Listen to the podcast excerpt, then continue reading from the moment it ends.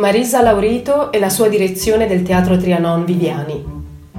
È un'attrice cabarettista, cantante e conduttrice televisiva nata a Napoli.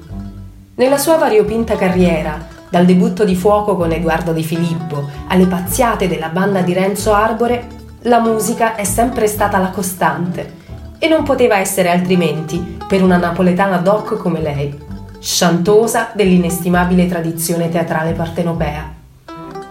Anche la sera del primo scudetto degli azzurri, il 10 maggio 1987, si scatenò in televisione insieme a Mario Merola, Peppino Di Capri, Nino D'Angelo, Diego Armando Maradona e tutta la squadra, intonando Cor Napolitano di Mario Abbate e l'immortale O Sole Mio.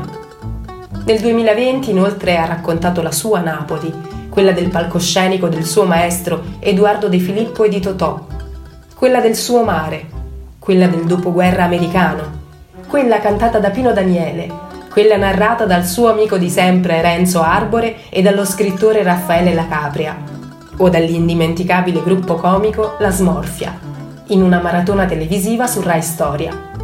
Un modo, ha detto, anche per ricordare che Napoli è una città con un'anima profondissima e non è solo l'immagine che troppo spesso viene estremizzata.